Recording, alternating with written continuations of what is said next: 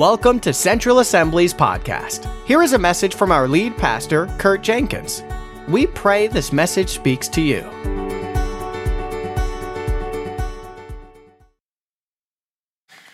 So we are, I think, like in our third week with ACCELERATE. We're into the promised land now. They're camped out at Gilgal.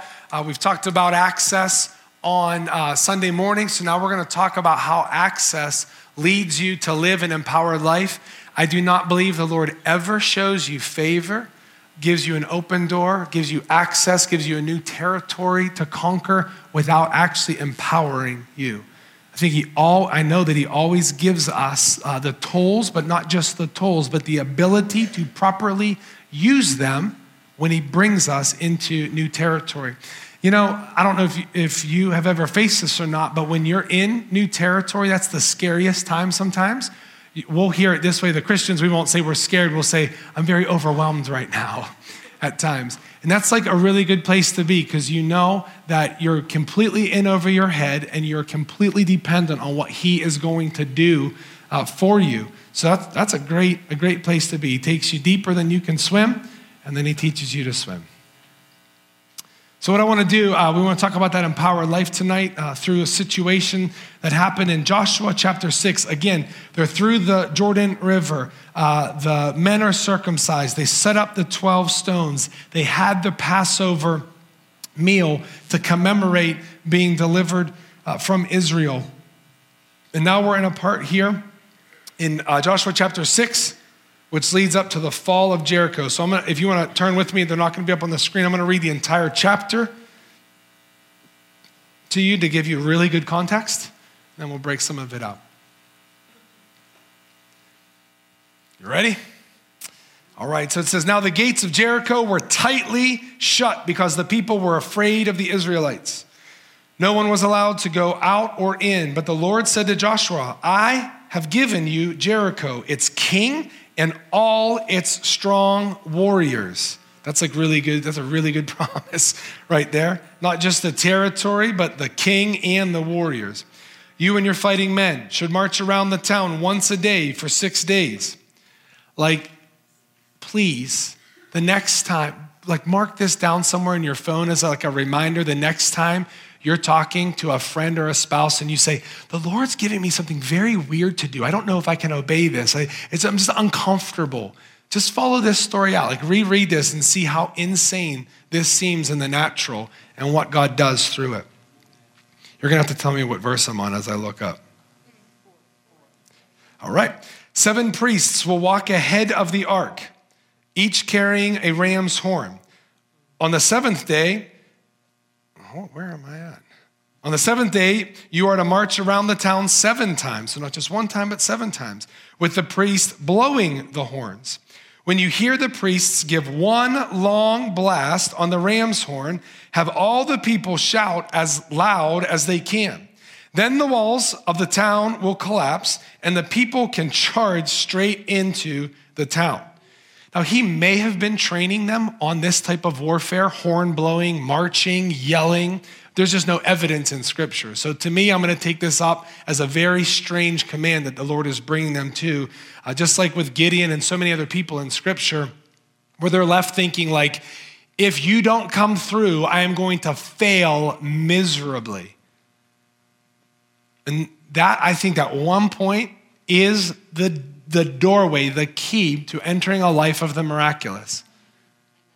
Like I'm about to do something. I'm about to lay my hands on a stranger's knee, you know, that's limping. And if you don't come through, I can't do a thing. And this is the position that they're putting them in, that God's putting them in. Best position to be in. So Joshua called together the priests and said, take up the ark of the Lord's covenant and assign 7 priests to walk in front of it, each carrying a ram's horn. Then he gave orders to the people, march around the town, and the armed men will lead the way in front of the Ark of the Covenant.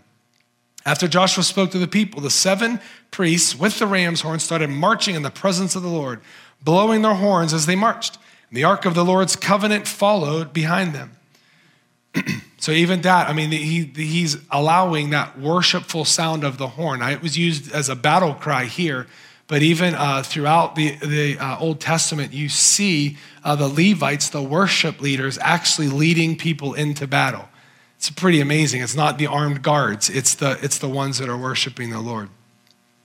Some of the armed men marched in front of the priests with the horns and some behind the ark, with the priests continually blowing their horns. Do not shout, do not even talk, Joshua commanded. Not a single word from any of you until I tell you shout. Then shout. Pretty clear battle plan. So the ark of the Lord was carried around the town once a day, and then everyone returned to spend the night in the camp. You guys all right? Joshua got up early the next morning, and the priests again carried the ark of the Lord. The seven priests with the ram's horns marched in front of the ark of the Lord, blowing their horns. Again, the armed men marched in front of the priests with the horns and behind the ark of the Lord. All this time, the priests were blowing their horns. Like, you don't see disobedience here at all. You see, like, all right, we're going to go around and march. We're going to blow these horns, and we probably look silly, but we're going for it. On the second day, they again marched around the town once and returned to the camp. They followed this pattern for 6 days. On the seventh day, the Israelites got up at dawn and marched around the town as they had done before. But this time they went around it 7 times. So they are obeying the specific commands of the Lord. The seventh time around, as the priests sound the long blast of their horns, Joshua commanded the people, shout, for the Lord has given you the town. Jericho and everything in it must be completely destroyed as an offering to the Lord. Isn't that interesting that destroying sin and destroying enemies of the Lord, not people now, destroying the works of the enemy, are an offering to the Lord. Like, we usually think of our money as an offering, or coming forward at the altar to kneel down as an offering. We sing as an offering. We say, I give you my offering. But actually, destroying evil in your life is just as much as an offering to the Lord. It's pretty cool. Only Rahab, the prostitute, and the others in her house will be spared, for she protected our spies. And if you go back when Joshua sent 2 spies in for the 3 days, they were supposed to go in there for 3 days. They went to the hill country. They ran into Rahab. They created an agreement. If you have the scarlet rope hanging down, we will not destroy you or your family. It says, don't take any of the things set apart for destruction, or you yourselves will be completely destroyed. And you will bring trouble on the camp of Israel. Everything made from silver, gold, bronze, or iron is sacred to the Lord and must be brought into his treasury. It's interesting when the Lord says in the final, when we come face to face and our deeds are accounted, everything like the hay, the straw, the rubble, all that stuff, depending upon what your translation says, is going to be destroyed by the fire. And only the things, only those fine, precious gems and gold and so on will withstand that. The valuable things of the Lord. This is not just representative of things, but our heart after him. When the people heard the sound of the ram's horns, they shouted as loud as they could. Suddenly, the walls of Jericho collapsed. The Israelites charged straight into town and captured it. They completely destroyed everything in it with their swords, men and women, young and old, cattle, sheep, goats, and donkeys. Now, again, for 7 days, they had time to think about this, that they're going to go in and destroy everything. Maybe everybody wasn't comfortable with that, but they went through with the commands of the Lord, taking them way out of their comfort zone to do something to prove to the Lord they're being faithful with how they're co-laboring with him. Meanwhile, Joshua said to the 2 spies, keep your promise, go to the prostitute's house, bring her out along with all of her family. So the men who had been the spies went in. They brought out Rahab, her father, mother, brothers, and all the other relatives who were with her. They moved her whole family to a safe place near the camp of Israel. Then the Israelites burned the town and everything in it. Again, the picture of the fire of God throughout Scripture is a refining fire, purging everything that does not belong. Only the things made from silver, gold, bronze, and iron were kept for the treasury in the Lord's house. So Joshua spared Rahab, the prostitute, and her relatives who were with her in the house, because she had hidden the spies that Joshua sent to Jericho. And she lives among the Israelites to this day. so cool. Like, you think of what a prostitute's lifestyle was, and she simply connected her heart to the men of God. It's like she came into her own covenant with the men of God, and how the Lord not just spared her life, but she actually got to live with the people of God. It's amazing. At this time, Joshua invoked this curse. May the curse of the Lord fall on anyone who tries to rebuild the town of Jericho at the cost of his firstborn son. He will lay its foundation at the cost of his youngest son. He will set up its gates. Verse 27. So the Lord was with Joshua, and his reputation spread throughout the land. So if we see in verse 1, it says, the gates of Jericho, they were tightly shut because the people were afraid of the Israelites. No one was allowed to go in or to go out. I feel like when we're talking about access, the Lord was giving them brand new access now, right? It wasn't just through the Jordan River. It wasn't just in Gilgal, but now it was further access. And what their actions had already done by walking through the Jordan River created fear in the enemies. I started thinking, wait a minute, if the Lord's giving us access into new land, it's not just to be happy and have a party, it's to push back darkness so the kingdom of God can advance everywhere we go. So I want to live in such a way, and I want to believe in such a way that as the Lord is giving you access and you're walking in faith, being empowered, that the enemy will actually be afraid of you. That the enemy will be bound in such a way that there's no going in, no going out. They're shuddering, thinking, what is this man or what is this woman about to do? Now, we know spiritual attack will occur and so on, but we want the demonic to fear us because of the name of Jesus that we're carrying. If it happens in the old covenant before they had the Holy Spirit in them, it can happen in the new covenant and should be. Right? If Jesus said that we are sent with the same assignment that he was sent, and then elsewhere in scripture, he said that he was sent to destroy the works of the enemy, then that's on our job description. So in verse 2, I give you Jericho, its king, all its strong warriors. Then he says, you and your fighting men should march around the town. And then he talks about the ram's horn. Then he gives more instruction. So what we see here is that the Lord is giving them a very clear promise, a very clear vision, and a very clear marching orders of what to do. He does not just say, hey, guys, start marching around the town, start blowing horns, start shouting. But he gave them vision before them to say, I've already given you this land. What that is to do is to build enough faith in them that they take the risk that they took and to march for 7 days, blow horns, and then shout. And I feel like this. I feel like that there are Christians who are good with their marching orders. Like, I know I'm supposed to be in this profession. I know I'm supposed to be at home with my kids. I know I'm supposed to be building up wealth for this reason. But they don't actually have the long-term vision ahead of them. I feel like because us Americans are really good at doing tasks and being busy, that sometimes we're like, I'm doing all of these Christian things. I'm doing all of these religious things. I'm doing all this stuff for God. And I have actually no clue where he's taking me. Like, I haven't just sat in his presence enough to say, this is why you've created me.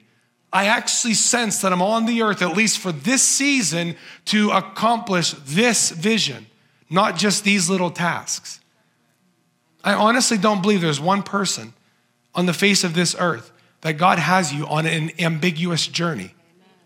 Or that he's gonna have you walk and do all this religious stuff just for piety's sake and then run into a dead end. I actually believe every person that's on the face of this earth, not one of you was a mistake. There's a plan and a purpose. So you might be thinking, I'm spinning my wheels. I'm doing all of the right things and I just don't know where he's taking me. Stop doing all of the right things. Stop doing all of everything for a minute and rest in him. And ask him, why are my marching orders looking like this?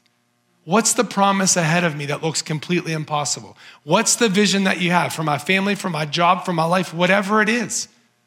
If you just stop. Some of you are still wondering why I said stop doing all of the right things. You know what I mean. Just stop. Stop doing so much and take time to press into the Lord. So what's the marching orders for this? They're supposed to march around the town once a day for 7 days or 6 days, and the seventh day, 7 times. And then we also see there are gifts being given, or there are responsibilities, I should say, being given about this ram's horn. So it goes on in verse 4 to say, on the seventh day, march around seven times with the priests blowing the horns. So we have marching orders of marching around. Then we have the blowing of horns, then the one long blast, then the people shout. So I was asking the Lord earlier this week, like, what does this have to do with empower life? You gave them more access. How did you empower them? I feel like just in these verses that we can see that each one of us, we have marching orders, we have a horn to blow, and we have a message to shout. In every single one of your lives, God wants to put a vision and a promise in front of you. And with that, you will receive marching orders, you'll receive a horn to blow, and you'll receive a message to shout. So if you think about the marching orders, each one of us, if you go all the way back to the garden, Adam was given dominion over the earth, over all of the animals and so on. But he was also given a task to be fruitful and multiply, knowing that Adam could not physically have dominion over physical space all over the earth. So God's plan was that his glory would cover the earth. They would obey him, be in relationship with him, continue to be fruitful and multiply, and his glory covers the earth, and his descendants assist in having dominion over that. We lost that because of disobedience. Jesus regains it, hands us the keys of the kingdom. Now he's building his church as we advance his kingdom. So your marching orders is the space in life that he has given you authority, influence, and dominion. Again, already include it's your house. And then you can already include it's your community. He placed you in your community for a reason. But then go beyond that. It might be a sports team that your child plays on. It might be the community center that you hang out at. It might be the job that you work at, the career, whatever it is. Your marching orders are where your feet are taking you, that you have the authority already. With me? All right, so we have marching orders. Secondly, we have a horn to blow. They had a natural horn that seven of them were supposed to blow. Each one of us, this is our spiritual gifts. These are our passions. These are the things that God has actually given us as tools to then have authority with. Does this make sense?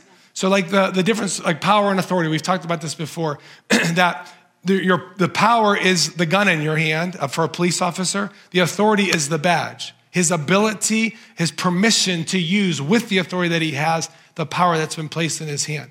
So the Lord's placing tools in your hand, but he's also giving you authority to use those things. So we have to ask the Lord, not just like, hey, what are my spiritual gifts? What have you planted so deep inside of me that you've designed me to be good at it? Right? Some of these things might come natural to you. Maybe the Lord wants to develop some of these things in your life, but this is these are the spiritual gifts, the passions, the desires, the talents, all of those things that then give you, what can we say, a divine edge, a divine strategy for what to do within your marching orders. If they would have went to Jerusalem, Capernaum, Caesarea Philippi, if they would have went to any of those other areas and started marching around those towns and blowing their horns, do you think the same result would have happened? No. Absolutely not. Because for this season, this moment in time, this week of their life, their marching orders was you take dominion over this territory. And the tools I'm giving you for this territory is a horn. Next city down, the horn won't work. But for this season, this territory, this area of authority, the horn was given. I know some people say, well, I've taken the spiritual gift assessment and I have these three gifts, so I don't have any of these other gifts. I love what Richie Seltzer said is don't ever let your strengths and spiritual gifts create an excuse for other things you just don't want to do. So I like the tests. I like to take them and see where I score, but you can manipulate those things too. So go ahead and take the tests and figure things out. Let it create dialogue. You have to understand, you can ask the Lord, where are you sharpening me right now? What tools have you placed in my hand for this season, right? I used to be a mom of three young kids, and now they're out of the house, and now I'm a grandmother, and now I'm retired. So what tools are you handing me so I can still have the same authority that you want me to have within my marching orders? So I believe that though, yes, the scripture is very clear that that Jesus, the Holy Spirit, and the Father, it's depicted in different ways in scriptures, gives you gifts as they will. So it's whatever their will is, they're giving you those gifts. At the same time, please do not ever put a cap on what gifts the Lord can use through you. This all goes back to the fact in Romans 8 that the Spirit of Jesus, or the Spirit who raised Christ from the dead, lives in you. So because of that, I'm not going to let an assessment limit what I can do as the Lord gives greater access. My position now, I need more tools and different tools than I needed 4 years ago. It was a different area of authority and responsibility to have dominion over. So we can ask the Lord, what are you giving me here? But always be open to the Lord using you in new areas. In fact, if we realize the Spirit of Jesus lives in us, look through scripture and watch how he operates in all five of the offices. Like we call it the fivefold ministry: the apostle, evangelist, pastor, prophet, teacher. He operates in all five of those. In fact, I believe he operates in all the spiritual gifts. I don't see evidence of speaking in tongues and interpretation of tongues. But I went through in spiritual gifts in Romans chapter 12. Just follow this out. Prophecy. He prophesies over Nathanael. He says, I tell you the truth, you will see heaven open and the angels of God ascending and descending. Serving. He washed the disciples' feet. Teaching. In front of the 3,000, in front of the 5,000. Encouraging is another gift. Every single day, he encouraged people that were broken and lost. Giving, he taught on money. He demonstrated what it means to be generous. Leading, 12 apostles. Mercy, the adulterous woman. These are spiritual gifts that we're like saying, you qualify for me to have, yet at the same time, we have the Spirit that Jesus had in him, and he operated in all these things. Look at first, you don't have to look at there, but in 1 Corinthians chapter 12, word of wisdom. In Matthew 10, Jesus was talking about what would happen whenever they would go out. And he's giving them wisdom on how to operate when persecution would come.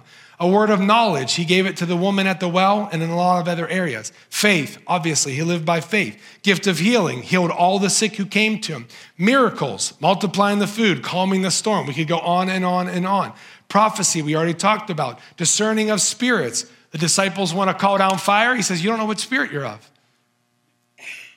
And then speaking in tongues and interpretation of tongues. If any of you can find it, please feel free to text me after service. I'd love to see it. But that's Jesus operating that. So how did Jesus operate as an apostle? Well, in Hebrews 3:1, it says, consider Jesus the apostle and high priest of our confession, plowing new grounds. He operated as a prophet. He was a true prophet of God. He spoke for God. He was an evangelist. He went around preaching, repent for the kingdom of God is at hand. He was a pastor. He was the great shepherd. And he was a teacher. I believe he was the most creative teacher to ever walk the face of the earth. Hey, we're walking past this. Let's just stop and let's just talk about this grapevine for a little bit. And we think these are like just really good lessons. This is as he was coming and going in life with his followers. So we have marching orders, we have horn to blow, and we have a message to shout. Now this message to shout might be preaching or teaching God's word, but it also might be teaching science or math or history. That might be the message that you get to shout to the students every single day as you weave in the glory of God when you talk about creation, as you talk about the history of our country and how it was founded on God's principles. Are you following me? It might be shouting the message of how to work in the gas field the most efficient way. We have several people here from Lighthouse Electric. It might be bringing kingdom finances or kingdom ideas into that business so that electrical work is never done the way that it used to be done in the future. So there's a message that might not sound like gospel to you that you're called to shout. But I guarantee you, if you understand these are part of your marching orders, you have authority in this area, you've been given the horn to blow, you will absolutely tie the gospel message in to the message that you're shouting. So then there's no more sacred and then secular. Oh yeah, Pastor Kurt and the pastor, they do all the spiritual stuff and I'm just doing this construction work. Absolutely not. Use that horn to the fullest of your ability. Shout that message and ask the Lord ways to weave the gospel message into what you're already doing. Even Jay, I see him shaking his head back there, back in the prayer room. We pray for it. We prayed for it regularly earlier, and then when I see it, it comes to mind. He drives the bus. His prayer is that he would have more opportunities to share the message of Jesus as he is taking authority over the route that God has given him in this season. So to do this, I like action. I like to take steps toward things. I don't like to just dream and think big and let's just keep thinking about things. So for years, I've been asking the question, you might be sick of hearing it. There's some new people in the room. If time, money, and resources were not an issue, what would you do with the rest of your life for God? And I've asked some of you that probably over the last 7 or 8 years, and you know the answer, and you've known the answer, but you're still not taking those steps. So I'll be the one to remind you, time, money, and resources, they're not an issue. They're not an issue for God, so they shouldn't be an issue for us. Lord, could you have equipped us with a few more weapons before we blow our horns? Really, we're going to put ourselves in harm's way for 7 days walking around this fortified town. They don't know that they're feared yet. We're seeing the story from a helicopter view. So think about it. They participated in their marching orders. They blew their horns. They shouted in faith. They were taking steps. Time, money, and resources weren't an issue back then. They're not an issue now. So I don't know. I think about what the Lord has allowed me to do right now in this position. I can't think of another place. I can't think of something else that I would do to make a difference for God if time, money, and resources were an issue. We haven't let time, money, and resources be an issue. We feel like the Lord's walking Sharice and I right down the calling that he has for us. So I want to see that in each one of your lives. That does not mean full-time vocational ministry. I think sometimes magazine covers give us a completely wrong view of life, even in the Christian realm, because we have created people to be famous in Christianity to the point of wow, they left everything. We're on live stream. So we have a missionary who is international that gave up everything, very high paying job, big house, full security, retirement and everything. And he didn't, and she didn't, and their family did not let time, money, and resource be an issue. And now they are abroad doing the work of God. So what does that look like for you? Does that look like retiring to do something else for the Lord? Does it look like starting a new business? Does it look like staying right where you are without all the frustration of, God, will you please get me out of here? Maybe that's what you should be doing right now. Very simple. God, what are your marching orders for me right now? What is the horn that you've put in my hand to blow? What is the message I should be shouting? But greater than all those things, show me that promise that you have. All of that promise, see, because all these other things are practical. You could take steps in them. That promise ahead of you requires you to be in his presence and hear his voice. The more you hear his voice, the more you're going to be able to step out in faith. So in verses 6 through 10, I'm not going to read through the verses. We already did. These are some of the marching orders. They had the same marching orders, but look at all the different responsibilities. People were supposed to march. There were armed men with weapons. There were 7 priests with ram horns. They were blowing it in the presence of the Lord. I love that again. You can blow your horn outside of the presence of God, and it's unredeemed. I could be a really smart business person or do something really good in the classroom or something good on the gas foot or wherever it is. But you can use all this stuff that God's given you, and if you're not doing it in his presence for his glory, it's unredeemed. You're wasting all this good stuff that the Lord has given you. Say, God, I'm waking up to do this for you today. I've never driven a truck for your glory in my life, but today I'm driving this truck for your glory. So I'm trusting that you're going to put somebody in my path. Not so I hit him, but so I can minister to him. It's falling in my path now. He had a leader, Joshua, speaking to them. He had people carrying the ark. He had some of the armed men in front. They were leading the way. They had the vision. They had the insight. They had the boldness. But he also had people behind, people that were willing to have the instinct to protect the backside if the enemy would come. So I want you to notice, these were orders given from the Lord. There were no tryouts. There were no interviews. Certain men, and then certain men, obviously women are included in what the Lord wants to do. They were put in a certain place at a certain task for a certain time. In America, you have to make your own way, and you have to build your own resume, and you have to prove yourself. That is not kingdom. It's not kingdom at all. Kingdom is do your marching orders with the horn that you have in your hand and shout your message, and the Lord will absolutely advance you, accelerate you, promote you, and give you greater access. Do you know that he wants you to advance the kingdom more than you want to advance the kingdom? I was praying before service tonight, and I'm just like, Lord, I want my words to have power. Like when I preach your word, I want it to affect somebody's spirit and soul. I want people to like literally walk out transformed. We use it as a value. I want to see that. And as I'm praying, there's like not doubt, but like, who am I to pray that? There's so many other big name preachers. They preach, oh, my life was changed, all that stuff.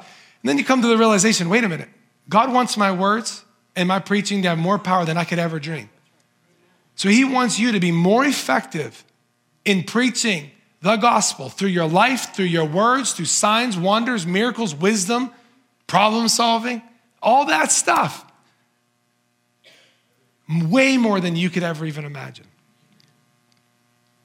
We have to walk it out. I started thinking back in my life. I was talking to my boys the other night about leadership. I said, if you can't be a good follower, the Lord just can't. He wants you to be a leader, but he won't be able to entrust you to be a leader. Because if you don't follow well, if you don't do marching orders well, when you become a leader, you will treat your followers like slaves, right? If you're disrespectful to authority, you're not going to do this, I'm going to do things my way, then if the Lord would promote you to that, you would squelch everybody underneath you. So I started thinking like in elementary school, different things in classes that the Lord put me in charge of. And then in high school, like captain of the football team, vice president of an organization in college, and all these different things, even some of the committees I was asked to be on as a teacher. I was thinking back, and I never, and this is probably true in many of your lives, never tried to get that position. Like I never was like, but I do this well, so can I have this job now? Can I have this responsibility? There was a time where I was an associate pastor, and the Lord told me I was going to lead a church one day. I was going to be a lead pastor. And so there was like some tension in my heart. I didn't know when it was going to be. And so on. I was like, Lord, like, what are you trying to tell me? And what's in my heart? And I was starting to get like overwhelmed with like, what are all the things and all the stuff you have to build out in your life so you can fill that position? And the Lord was like, you know what you do well? I was like, what? He goes, you serve well. Like, how in the world is that going to help me lead well? But the Lord is taking these individuals that marching around a wall, blowing a horn and shouting. They're simply serving well.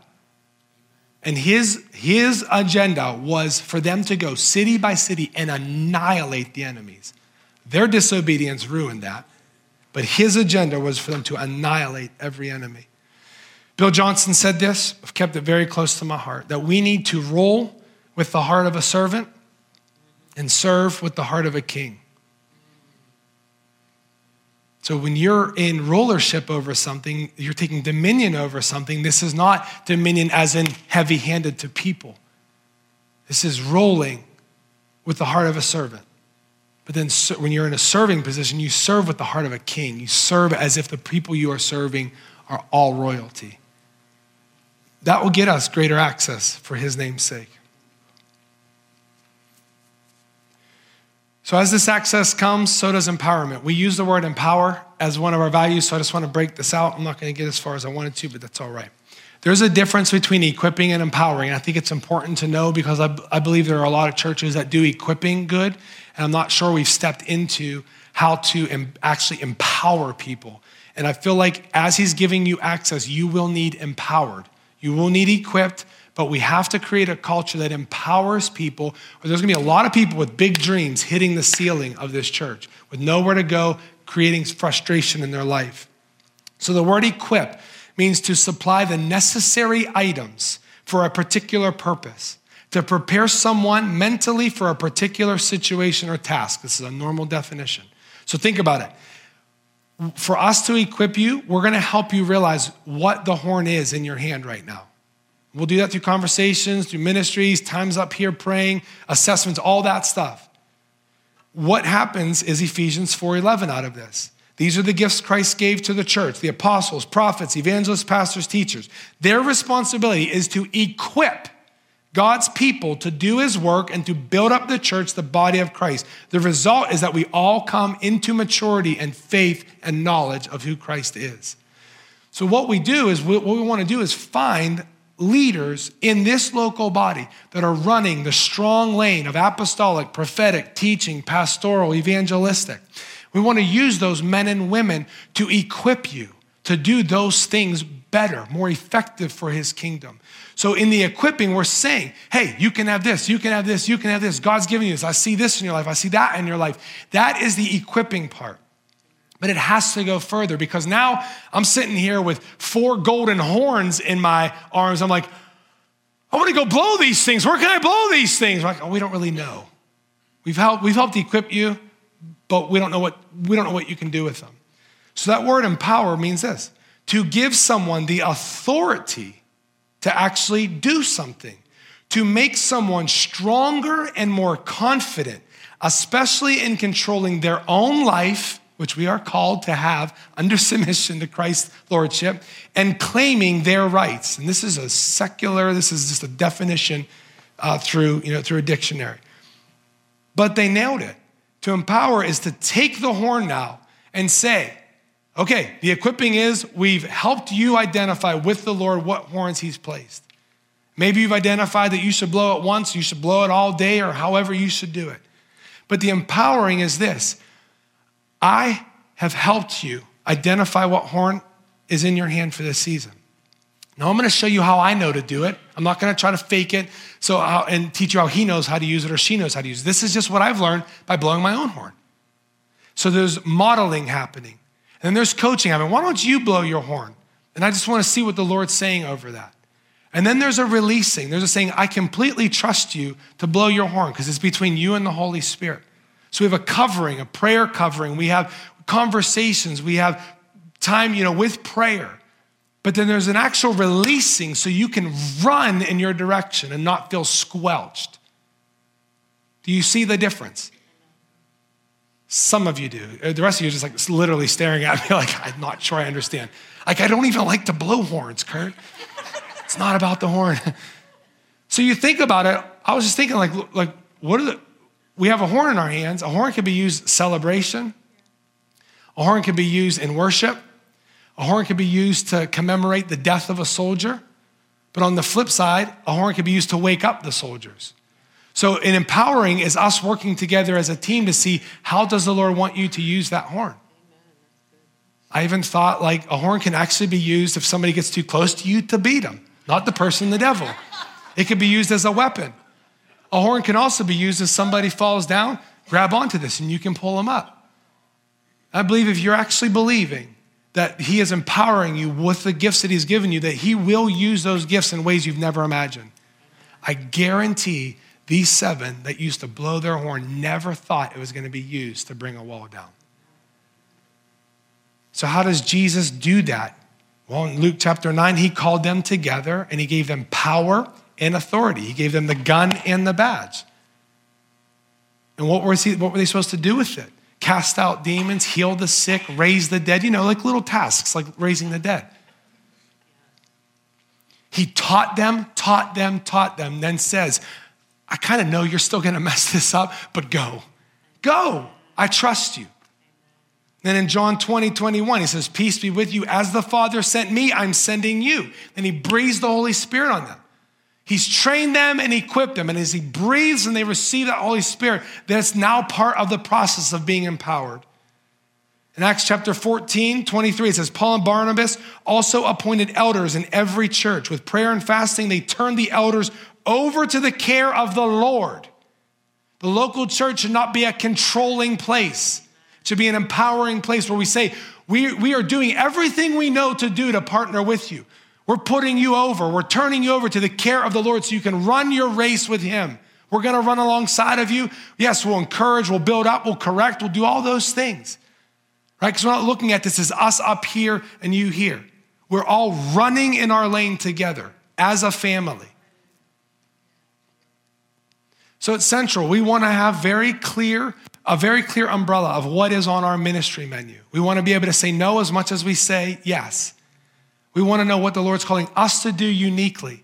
But we also want to be able to sit in conversations with you. And you say, I really have a dream for this. And I'm like, we could say, you know what? We absolutely know we can't do that under the umbrella of like an official church ministry. But let us help you start a nonprofit. Let us help you dream about a business that you can start with that. Let us just help fan your flame as a Christian, regardless if you ever have a little sign-up sheet at the info center, you're like, I'm on this specific team. No, maybe the Lord's just gonna send you out somewhere else, but you're under the covering of Central, the partnership, the covenant of this church, but you're running in your lane. You know, we can celebrate that. We've gotten so religious sometimes of like, well, they never signed up even for a ministry. Yeah, but they're like banging it out over here. Pastor Todd and I, we just met with someone today doing a wonderful job caring for one specific area of life with just a small group of people. But Todd, I believe that their lives are being changed over this past year. You know what? They didn't come to us and ask for permission. They never said, can I create a ministry out of this? They did it. And you know what? Now that they have a track record and we see the anointing of God on this person's life in that area, now we're having conversations saying, wow, we'd love to have this at Central sometime. We're not upset because they didn't ask permission. So that's what we want to do. We want God to give us individual access, corporate access, as we advance the kingdom everywhere we go. We want to believe that as we step into new territory, he's going to show us how to use that horn specifically in this area, or he's going to give us new horns. And then we're going to continue to shout the message that he gives us and find ways to tie the gospel into that. Amen? You sure you guys are okay tonight? The horn thing means spiritual gifts. Like, I don't know if someone's still struggling. I was just looking. All right. Why don't we stand? There's much more, but it's all right.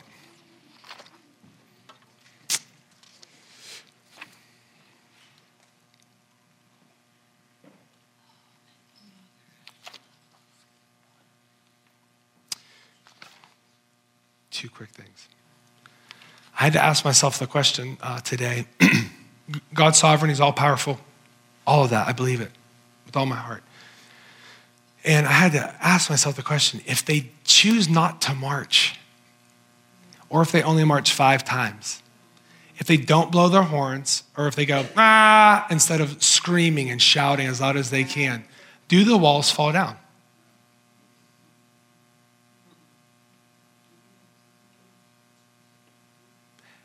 That puts the healthiest pressure and excitement in my heart to think that. Like, what? It was your will for the wall to fall down, but you actually desired, you love us enough, you love them enough to show, I give you access, but I'm also empowering you. So it actually required a co-laboring that they needed to really walk 7 times. They really needed to blow the horn and carry the presence of God. They really needed to shout. And God performed his word. The promise came true. No guilt, no condemnation, no unhealthy pressure. But if you already know a promise is in front of you, just ask the Lord, refresh my marching orders. I see the promise. Refresh what horns you've placed in my hand. Refresh that message that I can shout, believing that that promise, you never fail on your word. You always come through. And in verse 27, it says, the Lord was with Joshua and his reputation spread throughout the land. You have to realize there's pictures, images, and types all throughout the old covenant that point to a new covenant. I love with one of our missionaries says is that his goal in life is to make Jesus famous.